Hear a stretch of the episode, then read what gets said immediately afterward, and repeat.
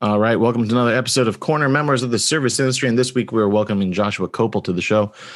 He is the host of the Full Comp Podcast. He is the founder and CEO of Flow Hospitality and the former managing partner of Prue & Proper, which was located in downtown Los Angeles, which is a restaurant that sadly closed in the early days of the pandemic. I've been wanting to get him on the show for a minute because I think he and I share very similar ideas and ideals about this industry and how we can improve things moving forward. He's also his podcast is awesome. And he talks to some of the top people within our industry. And the message is what was, how do we get to where we were during, obviously the pandemic kind of revealed some scars that were already in our industry, and how do we improve moving forward? So on the podcast, we talk about what role technology plays in us moving forward. How do we improve a dialogue between our customers and everybody else involved in running a restaurant, and how we got to where we are, and how do we, how does it look moving forward? I know that the episodes have been a little like far and few between because right now the wife and I are in the midst of a move. We are leaving Los Angeles and moving to Nashville. So that's exciting, but I don't know how frequently these episodes are going to be in the future. I'm going to try to record a few of them in the weeks to come. But we are leaving in April, so they might not be up. So bear with me. I am still doing this. I know that I am taking some long beats between episodes, but I appreciate the support everyone's been showing me. And if I can just ask you right now before we get started, if you haven't already, please subscribe to the YouTube channel. I'm trying to get 100, just a measly 100 subscribers, so I can get a unique URL for my page. It helps a long way in promoting. Also, if you're not following on Instagram or following along on iTunes podcasts or Spotify, please do that. Leaving a comment or a rate or review, it helps me get the show out there for a lot of people. So without any further ado, let's get into service, shall we?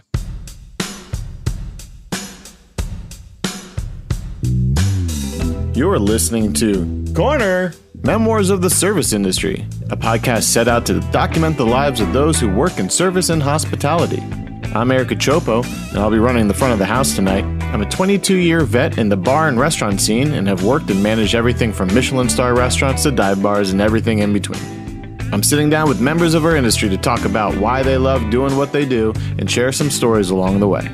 Around every corner is a new story, a new hire, and a new experience.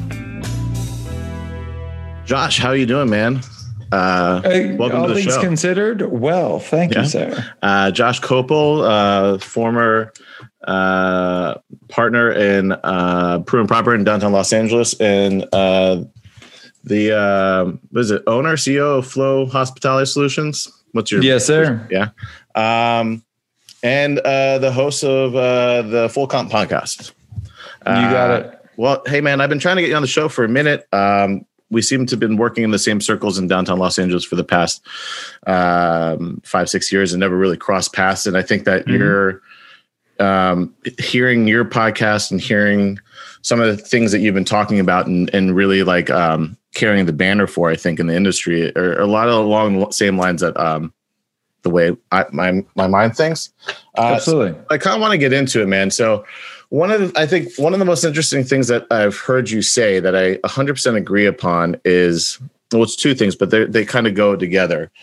When in the op-ed that you wrote for why Prue & Proper closed during the pandemic, you highlighted the fact that the industry as a whole for a very long time has kind of been living this lie of we're doing amazing, right? Like everything's great, everything's fine, but if what we found during the pandemic that a month of being closed, everything fell apart. It was on a house of cards. And a lot of that has to do with the high margins, the very thin margins rather that restaurants operate at.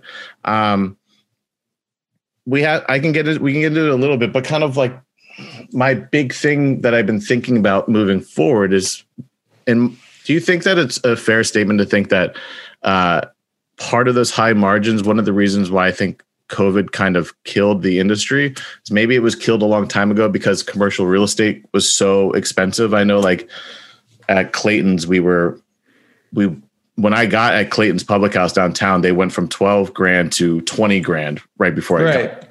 And it's impossible to run a place of that size and that location at that cost. Do you think that played a big factor into it? I mean, everyone wants to talk about minimum wage, but I think commercial real estate really is like a big factor in that as well.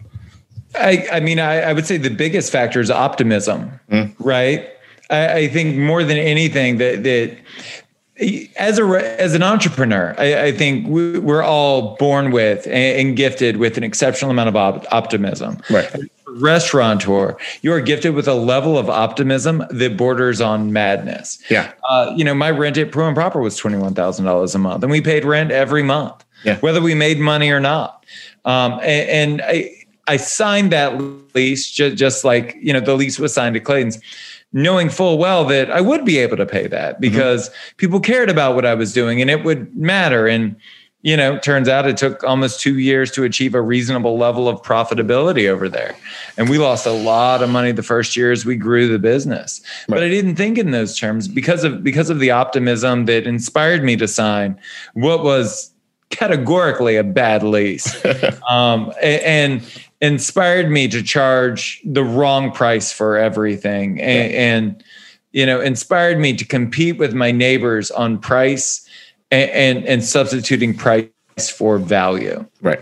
And I think that kind of speaks into, I've heard you talk about us moving forward, and we'll get into that more a little later on, about partnering up with a lot of these businesses. But in my experience and a lot of my friends' experience, that conversation isn't actually happening in the way that I believe you think, and I think that it should be happening. A lot of, these guys got to pay their rent. And I think this is a shit rolls downhill type of scenario.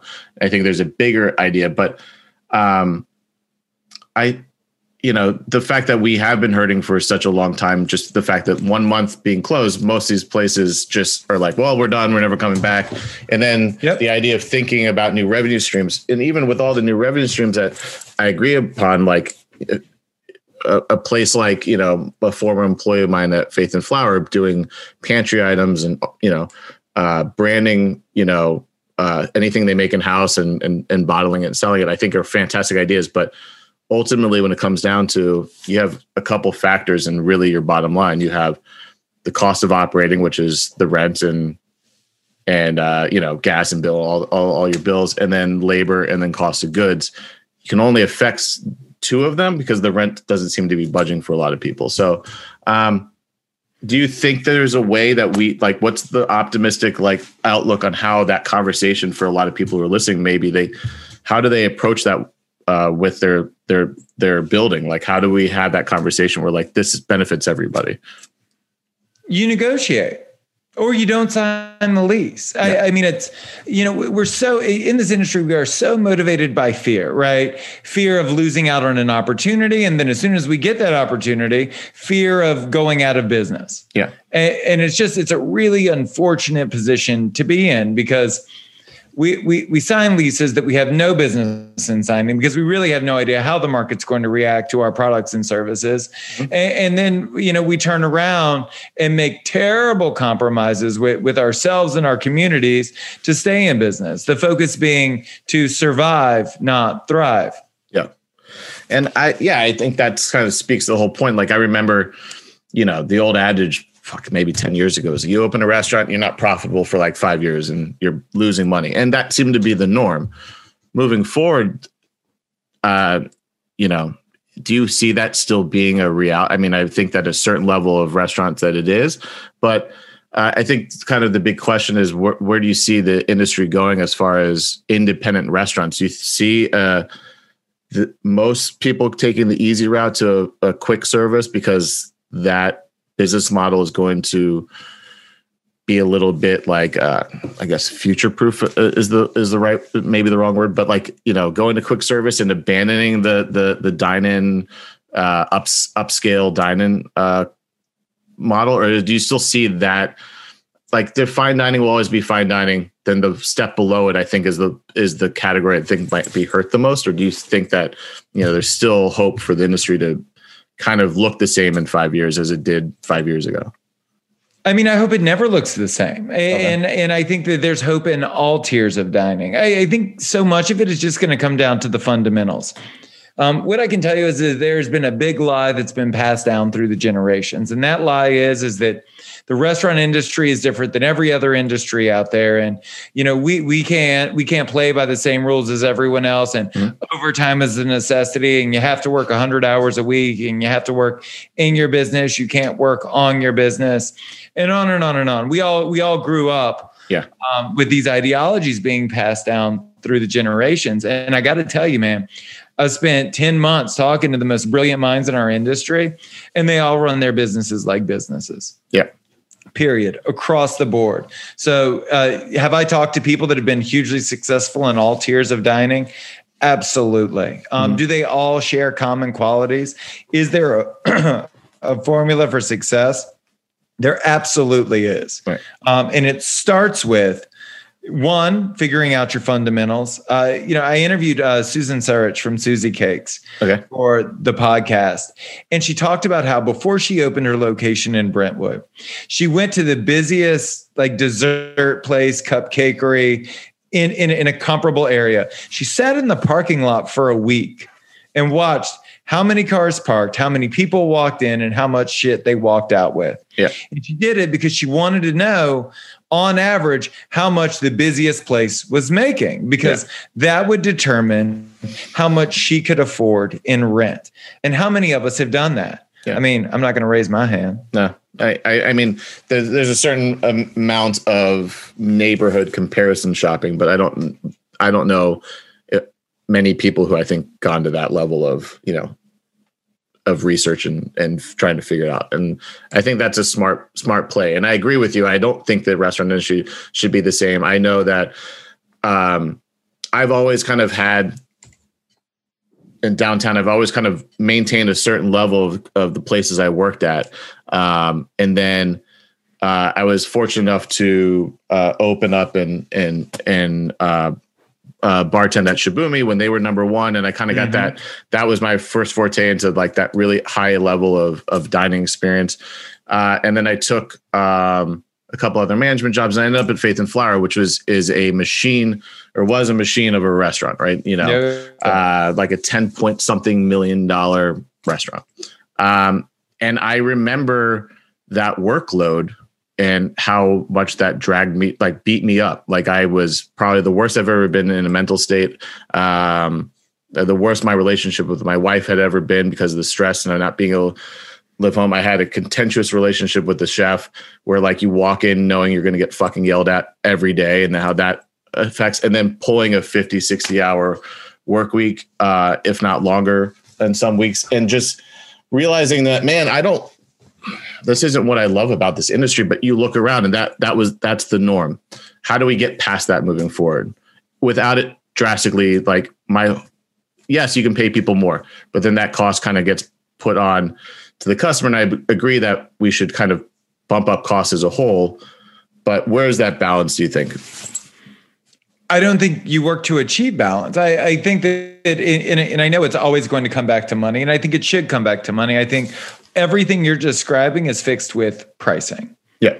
I think if you charge enough money that you can offer subsidized healthcare to your team, that you can have them work a livable schedule for a living wage, you eliminate gratuity by offsetting, increasing your prices.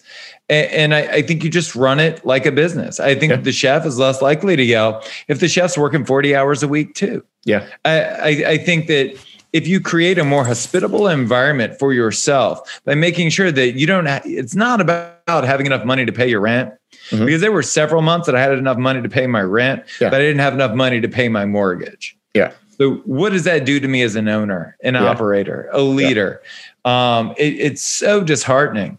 And I think it comes down to, one, figuring out how much you need to charge to be able to give your people what they need, which includes a 401k, which includes, 5 days. I mean, we live in an industry where like having 2 days off in a row is a privilege. Yeah. You work your way up to that. And it's bananas. Yeah. I think the joke of anyone in the service industry has always been, I don't know what weekends are. We don't live a 9 to 5, quote unquote square life.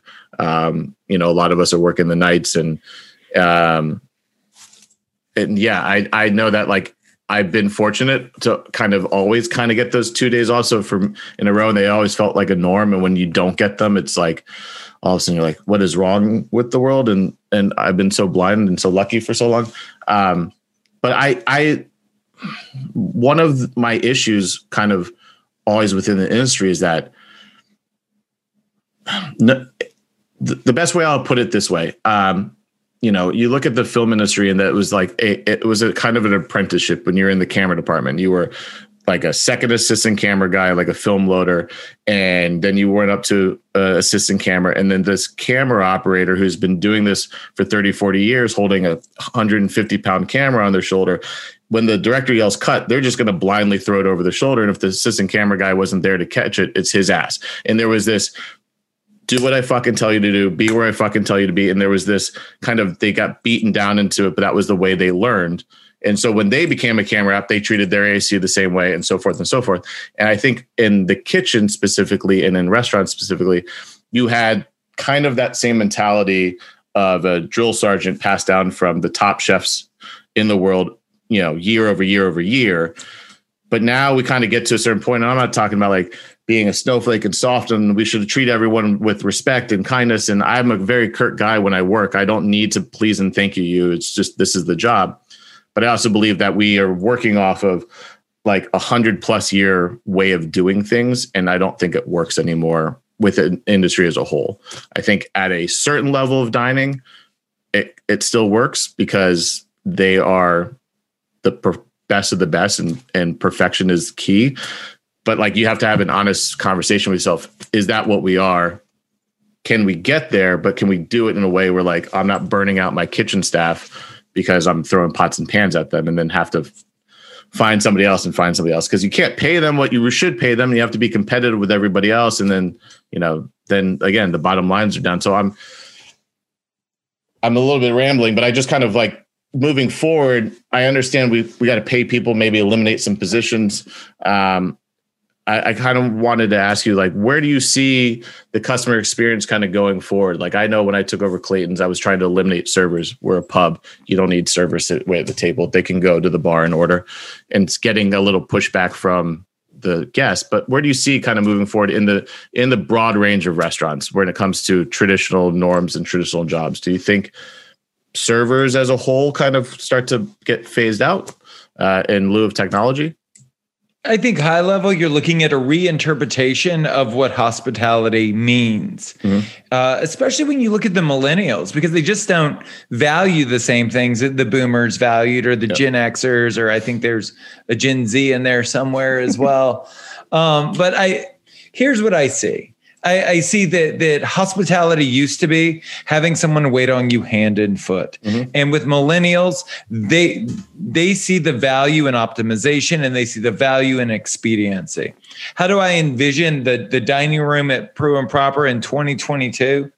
I see that instead of having 5 servers in a section, you have 1 captain in a section.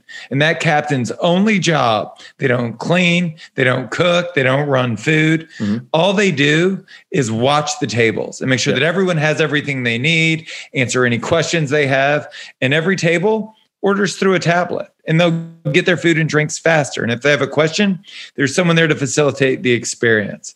I would invest way more in the reception area of my restaurant to make sure that people felt welcome and we explained the concept and they were walked to their tables in a very hospitable way. And I think that can happen in a lower tier dining establishment as well, that you really work to welcome them in. You really work to explain the rules of engagement.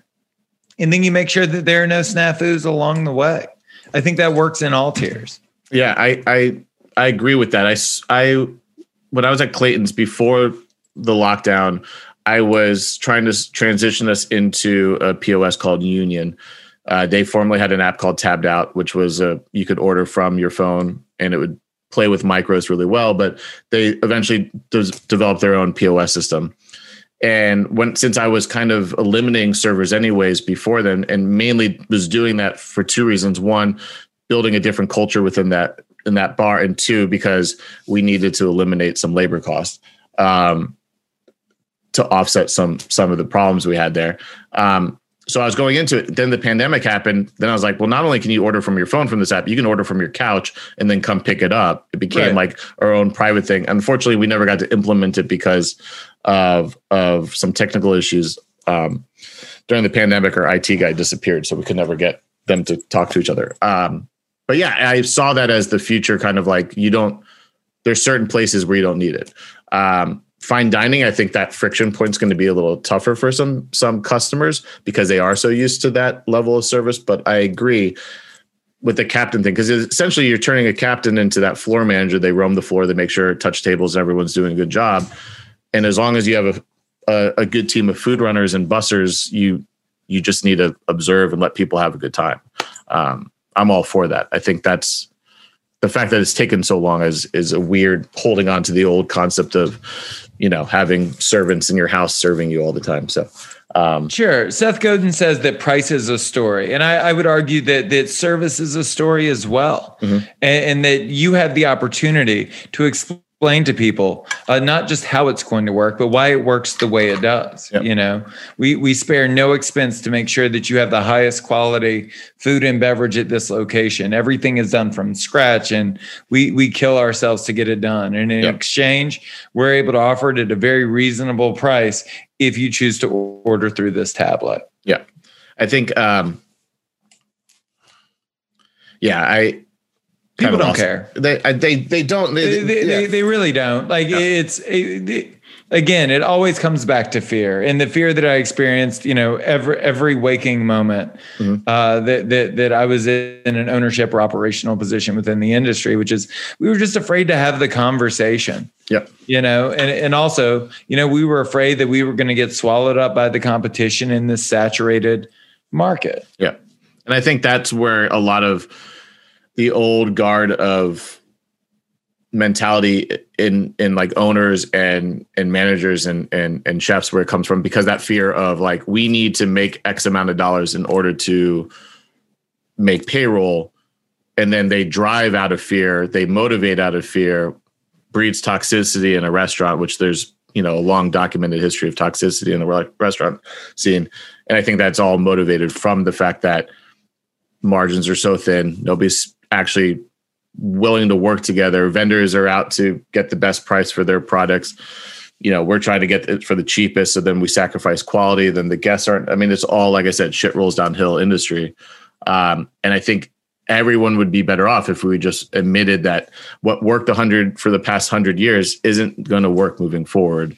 We have to kind of reinvent. But you can see examples of what's working, and it is so different from the way I did business. And it's, you look at a place like Bodega Louie as a great example, $10+ million restaurant. I think it's like $15-20 million, once you incorporate their catering and their retail and all that other stuff. Mm-hmm. But they opened as a $3 million restaurant. And then the following year they had 10 million and they were off to the races. Yeah. And when Bodega Louie opened in downtown Los Angeles, I mean, it was, if it was a bad area today, I don't even know how you would describe it back then. Yeah. But the demand was there, mm-hmm. and it wasn't that they specialized in marketing or anything like that, but they spent the better part of a year analyzing the data in the area. Yeah. What should we do? What is the best way to create product market fit? Because mm-hmm. it's a conversation that we don't really have as much as we should as an industry, but product market fit matters a whole lot more than what you want to do for a living.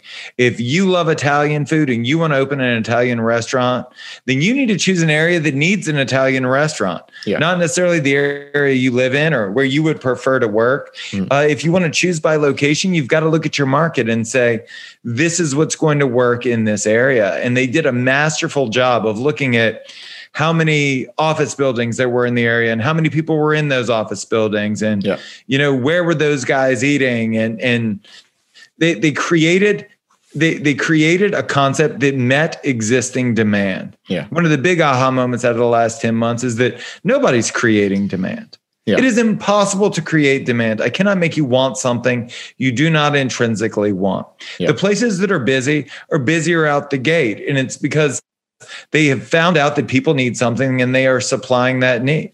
Yeah. Otherwise, you end up in a situation like I have so many times in my professional career where you're investing a ton of money trying to create demand when there's really no way to do it.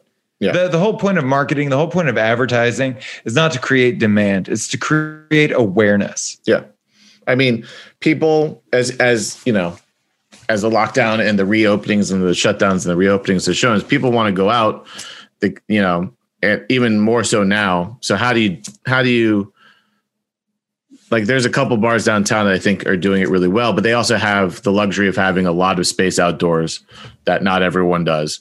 Other bars have gone to the, how do I support the community through donation boxes and free dinners?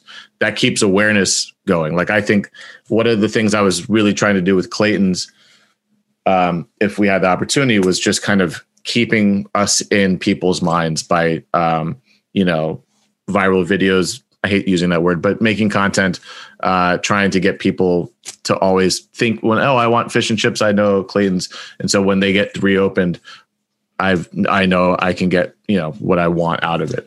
I think internet has always been a huge factor, but now more so you need to be able to be a media company as much as a restaurant and really like controlling your story, controlling your narrative, having a social team that you either pay out or in-house is hugely important. And even more so now because, when it kind of starts to open back up, you're going to see this big gold rush of restaurants again. And it's going to be how do you stand out amongst the crowd in that way? So that kind of dovetails into how do you think technology's role? We kind of touched on tablet ordering, eliminating some staff members through technology, but where do you see technology really leading the industry in the next couple of years?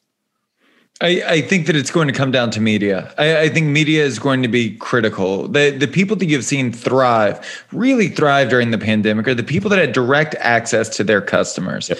The people that had based their business off third-party marketplaces and all that had no direct contact with their customer, that they did not know who they were or how to get in touch with them. The people with no social media presence, their business dwindled because, again, those were never really their customers to begin with. Yeah.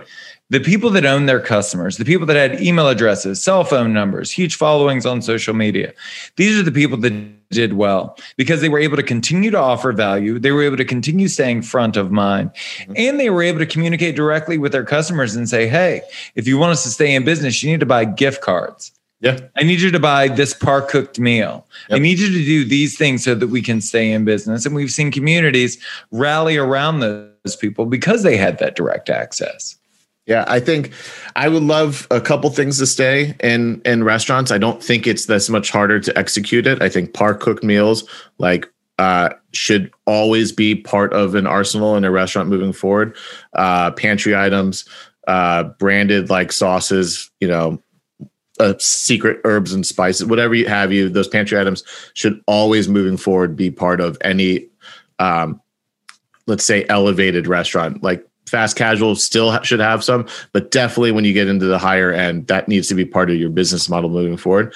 I think to-go alcohol depends on if the ABC plays nice because they are there isn't a new permit for it. They're just kind of saying, go be with God. And that could be taken away like that. And that's a big fear that I know a lot of my friends in the industry have. Just, it's a big part of how they can stay afloat if they don't have the space. And so I'm afraid that might get taken away because of politics, but all that moving forward, 100%. Data is key too. One of the things I implemented was, a Wi-Fi gateway where you have to give me your information before you can use Wi-Fi, because then I have your email, your number. I can now directly market to you. I think so many people don't think of those little things, because if you don't have a mailing list, if you don't have just like a way to let people know what's going on, how are they ever going to know? Right. You know, that's marketing is about more than sales, right? Marketing is about providing value. It's, you know, looking at your analytics for the month and saying, you know, this seasonal pie has been the best selling seasonal pie that we've ever done. Yep. And then in your newsletter the following month, you say, hey, obviously the key lime pie was a huge hit. Here's the recipe so you can make it at home. Yeah. Nobody's going to make it at home. But it's more about offering that value than it is in people actually trying to recreate your recipe. I was right when the lockdown happened. I was trying to get my owner to do a video on how to make fish and chips at home. And he was like, well, we work so hard on the recipe and I respect that. And like, look, you don't have to give them the recipe, like, or do and say it's not. And we held something back, like, but nobody's going to make it as good as we make it. No home cook is going to ever duplicate it perfectly. And when they realize it's such a pain in the ass to make, they're going to come and eat it anyways, but you've given them value. I think the best advice I kind of heard was from Gary Vee once talked about, if you're a handyman in a neighborhood, give people information on how to do simple repairs around their house, because then they'll trust you when you give them a price on a big job and know that you're not going to rip them off, like how to install a dimmer switch. So you don't have to call me out for $200 a day to install a dimmer switch. You know, I think that's smart. You give people something for free, like some value that lets them in a little bit. And then you have somebody for life at the end. People ask me all the time. They say, you know, what should I post on social media? And the best advice you can give is to say, document your professional life. Let people see the effort that goes into creating these effortless experiences. Yep. You know, when we started the conversation, we were talking about how, you know, there was no transparency in the industry, and it's because that's been bred out of us. Because the goal is ultimately that people feel like it is this easy, flawless, effortless experience on the customer side. And then that also translates into our professional life, where we make everyone else think that we're making a ton of money and it's so easy to do this. But in documenting what we do, I think it creates more value for the effort that goes into it. Yeah. I think one of my mission statements in my one sheet for this was kind of the behind the scenes on what goes into that, you know, 5-star dining experience, and maybe give you some insight on why your entree took 30 minutes to come out. Because it's so easy for people to go, this was great. But the moment that one thing slows down, people, you know, the Karens of the world go nuts. But like, it's important to, as a manager, I've always thrived on being open and honest with the customer, and even more so open and honest with the staff, especially if there's issues with, you know, making ends meet or making sure people have the shifts they need, and why I'm having to, you know, I've never felt the need of having to hold back anything, because all you're going to do is build a divide between you and the customer, or you and your employees. And that was kind of the goal of the show, is I want people to see what it takes. It's not as simple as just like make food, put it on the table, that there is so much work that goes into what we do. And, I kind of agree. I think if more people knew that, they'd have a better understanding of why prices go up and why maybe service changes. Cause I think a lot of people are unaware, and they're going to fight it. But eventually they'll catch on, cause the new norm takes over. There's no empathy without understanding. It's the reason that there are so many Karens in the restaurant industry, is because we created Karen. Yep. Because we empowered people to see us as professional servants. Mm-hmm. And even though we get our greatest joy from serving other people, we should still be seen as human beings. Yeah. And sometimes people need to know how the sausage is made in order to appreciate the quality of that sausage, the taste of that sausage, and the effort that went in to that experience that they're enjoying. I so vividly remember this moment where a large party had sat down, and, you know, we tell everyone when they make reservations that, you know, you can split a bill a maximum of 4 ways on cards. Mm-hmm.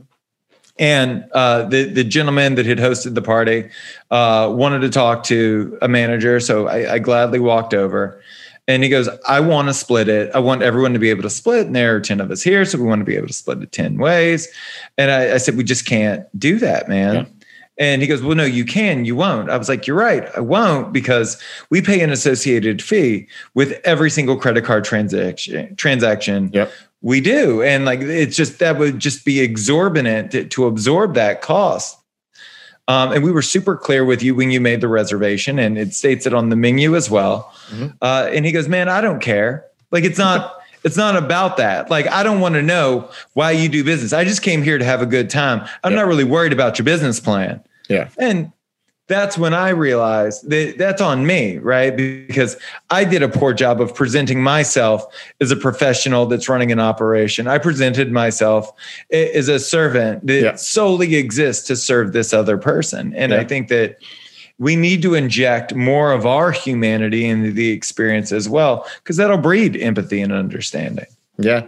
I mean, just the simple fact that most people don't understand that somebody has to ring those 10 cards in. And if they're back at that POS, they're not on the floor helping anybody else, even if it falls onto us. Because I've said, go back on the floor. I'll take care of it when there's been some technical issue with the POS. But then I'm not on the floor addressing another issue that some other guest is having. Now this guy is the only important person in the whole restaurant.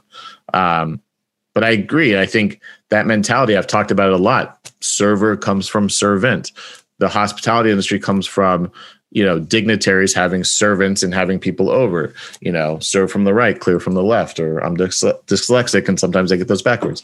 That all comes from that mentality of being a servant. And I think that's where that comes from. Then you tap in social commentary, social reviews, and everyone thinking they're now a critic, and then you embolden them for so long, and in a lot of places bent to them. So then that breeds entitlement, and then so forth and so forth. Now we realize, once everything shut down, how much of the economy that makes up of people who work in it, how many jobs have been lost and may never come back. I'm hoping moving forward, we start to see, there'll always be people who are going to complain. They're going to complain about masks. They're going to complain about social distancing, yada, yada, yada. But I think hopefully an eye has been opened that this is a big part of our economy. These are real jobs. These people are making real money, regardless of how little they're actually getting out of life, quality of life. But that's, I think, the rub. You have somebody who's making six figures serving, but still doesn't have health insurance provided to them, adequate health insurance provided from the establishment, still struggles to get by because the city is so expensive. There's a lot of economic problems that go into restaurants, but hopefully people understand that when we move forward, that we are happy that you're here, but the time has changed. I don't need you to be here to be complaining, because I'm now caring more about my employees than I care about your overall customer experience. I want you to have a great time. I'm here for you, but not to the detriment of the people who I'm employing, because they desperately need this, as opposed to you desperately needing to come, dine in. I think kind of the tables have turned slightly. At least I would agree. I would say that broadly, there's a cultural shift in the way that we treat ourselves, and the way we treat each other, and the way, we treat our guests, and how they're allowed to treat us. And I think that's a natural evolution that has occurred over time, and is now, I think, with the advent of social media, with the transparency that it's created, with all of the harsh truths that have come out due to the Me Too movement, the pandemic, and everything in between. Mm-hmm. I think that we really clearly see ourselves as an industry, and the changes that need to be made, and our patrons will, I am confident, fall in line. Yeah. So let's talk a little bit, if you want to, about Flow Hospitality. It's sure. If I remember correctly, is this the reception service that you started? Yep. So I've got a bunch of different tech companies that I am either a part of or that I started. The idea being that there are foundational issues within this industry. They really need to be solved. And one of the questions that I started asking myself a couple of years before the pandemic, and everybody started asking after the pandemic, is, what do I need to bring in-house, and what do I need to delegate? Yeah. Now, the ownership of that customer relationship is something that we desperately need to bring in-house. Mm-hmm. But there are other things like the telephone that are bastions of the past and can easily be delegated. Yeah. There are also more efficient models. You know, Flow started out as a virtual reservation service for fine dining restaurants where we would answer the phones while your restaurant was closed during the day. Yeah. And it's evolved in. Thanks, man. Yeah. I was scratching my own itch. Yeah. That's all it was. I was solving a problem that I saw out there. And it worked incredibly well, and it evolved over time.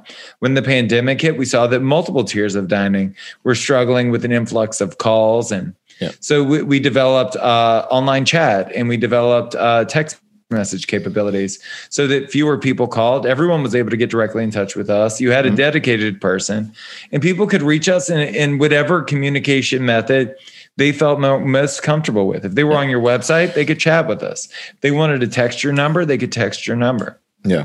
And go ahead. No, I was saying, I think that like automated chat on websites has become more the norm, and being able to like ask a question without clicking 5 links to FAQ that's usually hidden and buried under the About Us or something, I think is tremendously a time saver, at least from me being a consumer. From the restaurants, I agree with you. If you're a dinner only restaurant, you're wasting money having somebody sit in an office for 6 hours answering phones. And that's when I heard you on another podcast talk about it, I was like, that was a light bulb moment where I kicked myself for not thinking about it, because it's true. You just solved a problem that everyone knew was a problem, but nobody admitted was a problem. And I think that's why I wanted to talk about it. I just think it was one of those smart moments and kind of can really change the way a lot of smaller businesses can operate and operate efficiently. Well, it's, you know, in the restaurant industry, you struggle with all the things that you can't have because you don't make enough money. Yeah. And I just wanted to figure out a way to provide an infrastructural solution that worked for me and my friends in the industry. Mm-hmm. And so, you know, it started with Flow. And then when the pandemic hit, it really came to light what third-party delivery is. And Lord knows it's been a curse and a saving grace simultaneously for so many of us. But what it is not what it presents to be. Yep. And a third-party delivery presents itself as an infrastructural solution to a foundational problem. You don't have the infrastructure, either software or staffing, to deliver your own food. We'll do it for you. Yeah. But that's not really what it is. What it really is another marketplace, like all of the other marketplaces that are charging you a premium for access to your own customers. Yeah.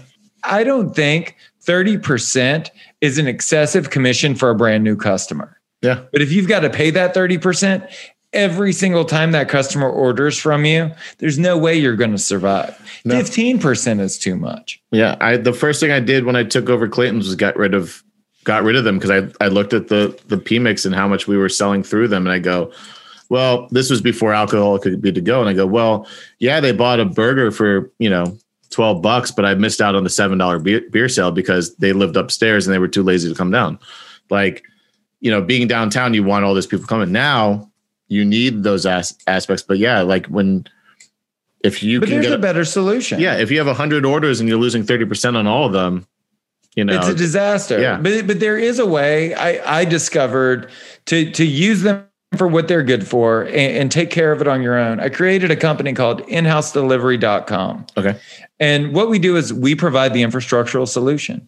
Period. Awesome. We provide the software that makes delivery as easy as third party, but you're managing it. We're managing it on the back end for you. So people order through your website, and either your team delivers it, or you can get access to our on-demand fleet of drivers. Great. And we'll dispatch and deploy them for you. Yeah. And it's $1 per delivery. Plus, if you use our on-demand people, it's $6 per delivery. Yeah. And what we have seen is the game changes completely. Mm-hmm. One of the big issues with third-party delivery is that they're not just charging you, they're charging your customer. Yeah. So because they're charging your customer, you don't have the ability to recoup that money through a transactional fee. Yeah. And us just supplying the infrastructural solution, you can pass that cost on to the customer, and they're already used to paying it. Yeah. They get their food faster and cheaper. Yeah. And at the end of the day, everybody wins. It's not about getting off of third-party delivery. Yeah. It's just using them for new business and then bringing that returning business in-house. Yeah. I I just from a manager operational standpoint, dealing with the third party apps when something was 86th seems very like, oh, you just flip a button. Okay. But like Uber Eats and Postmates are not designed the same way. So they're not as easy to do that stuff. And then if something happened to go 86 after the order went in, now having to call, there's no direct, you are completely gatekept from your customer. 100%. And it's the most, you aren't even able to contact your customer directly. Yeah. It's the most frustrating experience, especially if it's, you know, a Friday night and you're already in the weeds and now you have to deal with this, you know, essentially bullshit. Yes, it's been the saving grace for a lot of people, but you're seeing that big trend of just call and come pick up, or just, because, you know, like I said, you make takeout has been great. Curbside has been great. Yeah. I think that's why I was so happy with that, you know, Union POS, because they rebranded and brought back from the dead their Tabbed Out infrastructure. They built an app where you can order from the phone, which I think is great, kind of what we're talking about in the dine-in experience. But if you're like want pickup too, it works the same way. And also it was a less crowded marketplace when we were going. There was only a handful of places on it. So then we can market it as our own in-house app, because we're not getting, there isn't a fee to use it. It's part of our already put in place POS fee. There wasn't any extra add-on for it. And that was they were a great company. I was really ashamed that we couldn't actually do business together. But I remember that being an important thing for me, is that try and keep as much in-house as possible, especially when those early days of us trying to reopen, we were making like $500, $600 a day. Like It just, you know, you weren't getting anywhere near the traffic that you were doing. So you needed that extra $500, $600, $700 from a delivery service. But then that 30% on that, it's just, that's the part that kills me. And I'm all for as much of going in-house. So I think that's another great avenue to go to. Thanks, man. Yeah. I think that there are a lot of big conversations to have. There are a lot of big problems to solve. And most of the tech companies out there today are trying to solve really small, easy problems because it's low-hanging fruit. And what I've always found most interesting is that all of these predatory tech companies, they prey on a company that doesn't really have the margins to afford using whatever these services are. And so many of these services are focused on convenience for the operator when, you know, the real convenience comes in either saving money or making money. Yeah. I mean, you know, somebody comes and gets a $12 burger, 30% on one item is a big chunk of that one item, sure. You know, and then your profit margin on that is gone. Like you know, it's all went, you might be operating on a 30% profit margin on some things as you're trying to give somebody quality for a value. And then look at the fine dining concepts that pivoted where the average order price is $150. Yeah. Even 15% on that is a huge amount of money. Yeah. It's nuts, right? Because I mean, like, and that's why, like, you started seeing some other companies like Tox started to come out where it was more towards pickup, but they were like, "Hey, let's pivot our infrastructure into this." Toast, the POS system, started pivoting their infrastructure into it, and I think that was a smart play. Is like, let's keep as much in house. Look, you're already paying us for POS. We already take a service fee, and we're not going to charge you per item. It's, you know, we're just expanding our services. It's also important to remember that concepts like Toast, and it's brilliant that they structured it the way they did. When you order through third-party delivery, Toast doesn't make any money. Yeah. Because they don't make any money off that transaction fee. So in bringing it back in-house and facilitating that third-party transaction through their platform, they're actually able to take those credit card fees that they survive off of. Yeah. So part of the show that I've kind of, you know, I get through conversation, but I've been trying to like kind of spearhead it a little bit more with guests is I want to, you know, we talk about the pandemic and it can get really on a down note, but I like to kind of get the guests to talk a little bit more about, like, you know, some great stories that they had from it. Like Prune Popper, you guys were around for 6 years, right? Yeah. Yep. So talk a little bit about that journey. I know you've been very open and honest about, like, you know, the stumbles at the beginning And then finding footing in a downtown space. Kind of, I was downtown throughout that whole period, and we had expectations of what downtown was going to be, and then the reality of what it is. Any fond memories looking back of the time in downtown at Brew and Proper that you care to share? Oh my God, it was an amazing experience. It truly was. When we acquired the property, when we leased it, I turned to my business partner and I said, this will be the center of the city. Yeah. And there was nothing around us. There was no hotel behind us. There was no coffee shop. There was no shoe store. There was just us. Mm-hmm. But I knew it. And I knew it because in the only period I've spent outside this industry, I spent 3 years owning and operating a clothing line. Okay. And my office was in the New Mart, which is right across the street from where Brew and Proper was. Right. And at the time, the Brew and Proper space was owned by a family. They lived on the second floor, and the restaurant was called Angelique. Mm-hmm. And I loved the building. Right. I'm from Southern Louisiana. I grew up surrounded by buildings like that. The fact that it was Flatiron, there was just this magical nature to the building. Mm-hmm. And when the parish closed, I jumped on the opportunity to acquire it. At the time, we owned 504 in Hollywood, and we were doing really well there.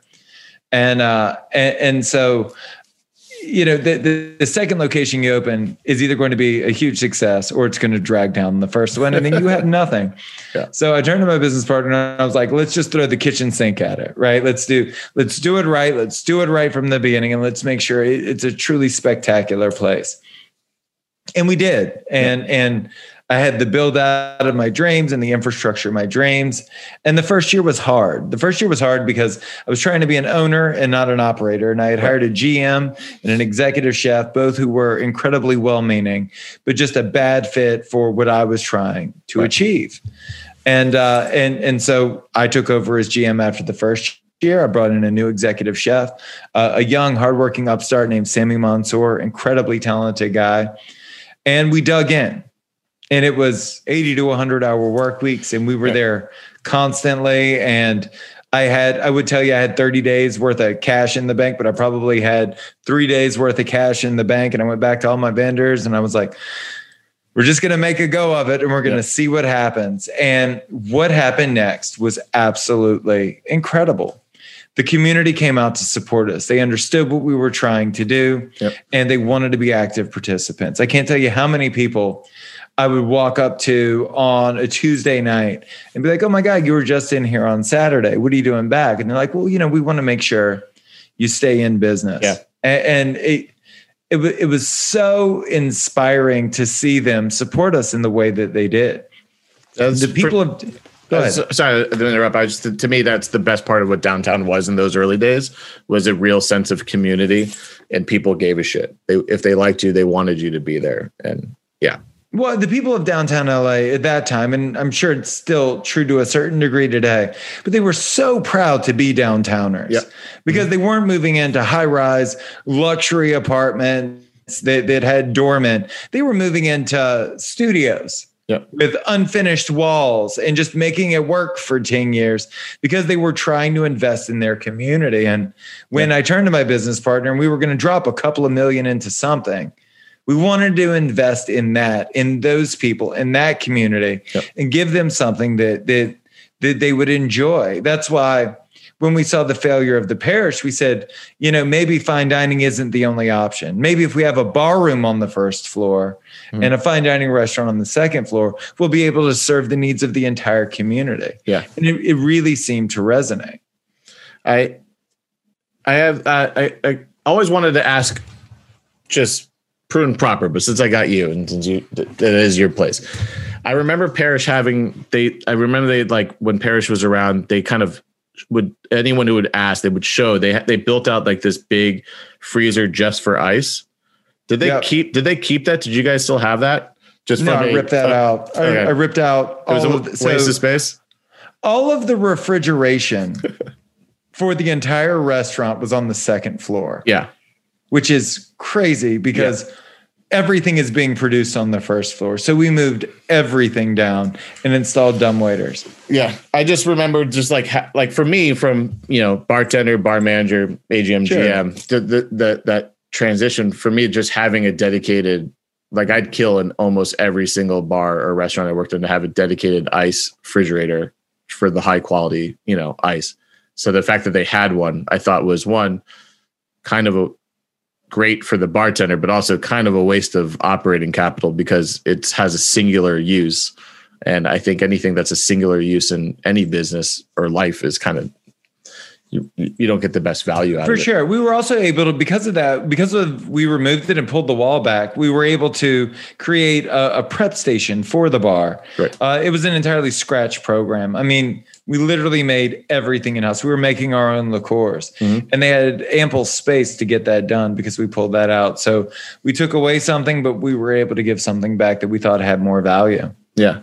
And then, I moved downtown and I was downtown in 2009, had to go back home to DC for a while, came back in 2011 and lived in the arts district. So right through that big boom. And you know, it's funny, I heard you on another podcast recently and you were talking about not knowing happy hour was like the thing that you needed to focus on. And it reminded me of when I was at Artisan House. You know, I worked in pretty much all capacities at Artisan House and was the AGM there before I left. And I remember why it stands out when you talked about not knowing happy hour was a thing. And that conversation dovetailed into understanding what your customer wants versus what you set out to do. And it just reminds me of the story of like being at a place like Artisan House where the owners loved West Side restaurants. I lost track of the amount of times Jones on Third got mentioned in manager meetings. But we weren't that. Also, they opened up as a fine dining French restaurant and that had to pivot. And there was a friction between staff management and ownership about like, this is what the neighborhood's blue collar, man. When you opened, there wasn't a restaurant row and there wasn't the bank district with all the fine dining restaurants. You could have been whatever you want. The neighborhood built around you became very blue collar working class because the early people downtown were, like you said, we were just happy to be downtown. We didn't care how close we were to Skid Row. There was an artist community. It was a big hospitality community because everyone who worked in those restaurants and bars tend to live downtown as well. So we were like all for community, and the community said, we want this to be something else. And then they refused year over year and tried and wasted money on consultants and what are we doing wrong, and none of the consultants told them what they were doing wrong because they just collected their fees and said what they wanted to hear.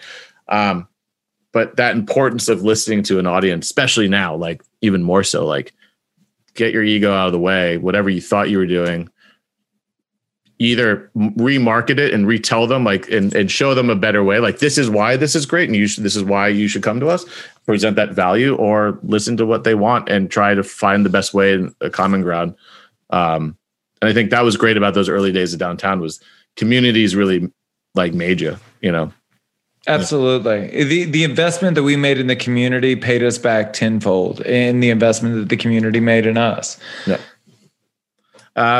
Well, I have an optimistic outlook on the industry, just because I love innovation. I think there's for us to change and move forward, and it's kind of becomes like a Wild West. We get to write our own rules. I think with, you know, voices like you in the industry, and especially being able to tap into some of those more established people that you talk to, hopefully that stuff can start to resonate throughout the country. But yeah, man, I can't thank you enough for coming on. I think that your insight, has been kind of echoing what it's been in my head, but you're a way more eloquent person and also a way more established person within the industry to talk about it. So I at least thank you for proving to me that I'm not a crazy person and that I actually have a good head for this. But yeah, any final notes on maybe where people can follow, you know, all the new stuff that you're coming out with, and let's plug a Full Comp. What do you got going on with the podcast? Absolutely. So all things me can be found at joshcopel.com. We're doing a weekly newsletter called the Pineapple Post. Okay. You can access that through my website. We have the Full Comp podcast. We have the Restaurant Marketing School podcast. Just a ton of content. The goal at this point is just to offer as much value as possible during the time that we need it most. Yeah. Well, again, man, thank you for coming on. Guys, go follow him. I highly recommend Full Comp. It's I think it's really great to hear from restaurateurs, owner operators perspective through all this, because I'm tending to focus more on the staff side of things. But it's a great contrast to that. Like, I think they pair very well together. So yeah, man, guys, thank you very much again. It's been another episode of Corner Memoirs of the Service Industry. Josh, thank you. Please, if you enjoy this content, please like, subscribe, and rate, and all the things. I hate doing that at the end of it, and I'm sure you do too. But guys, thank you. Until the next time, I'll see you later.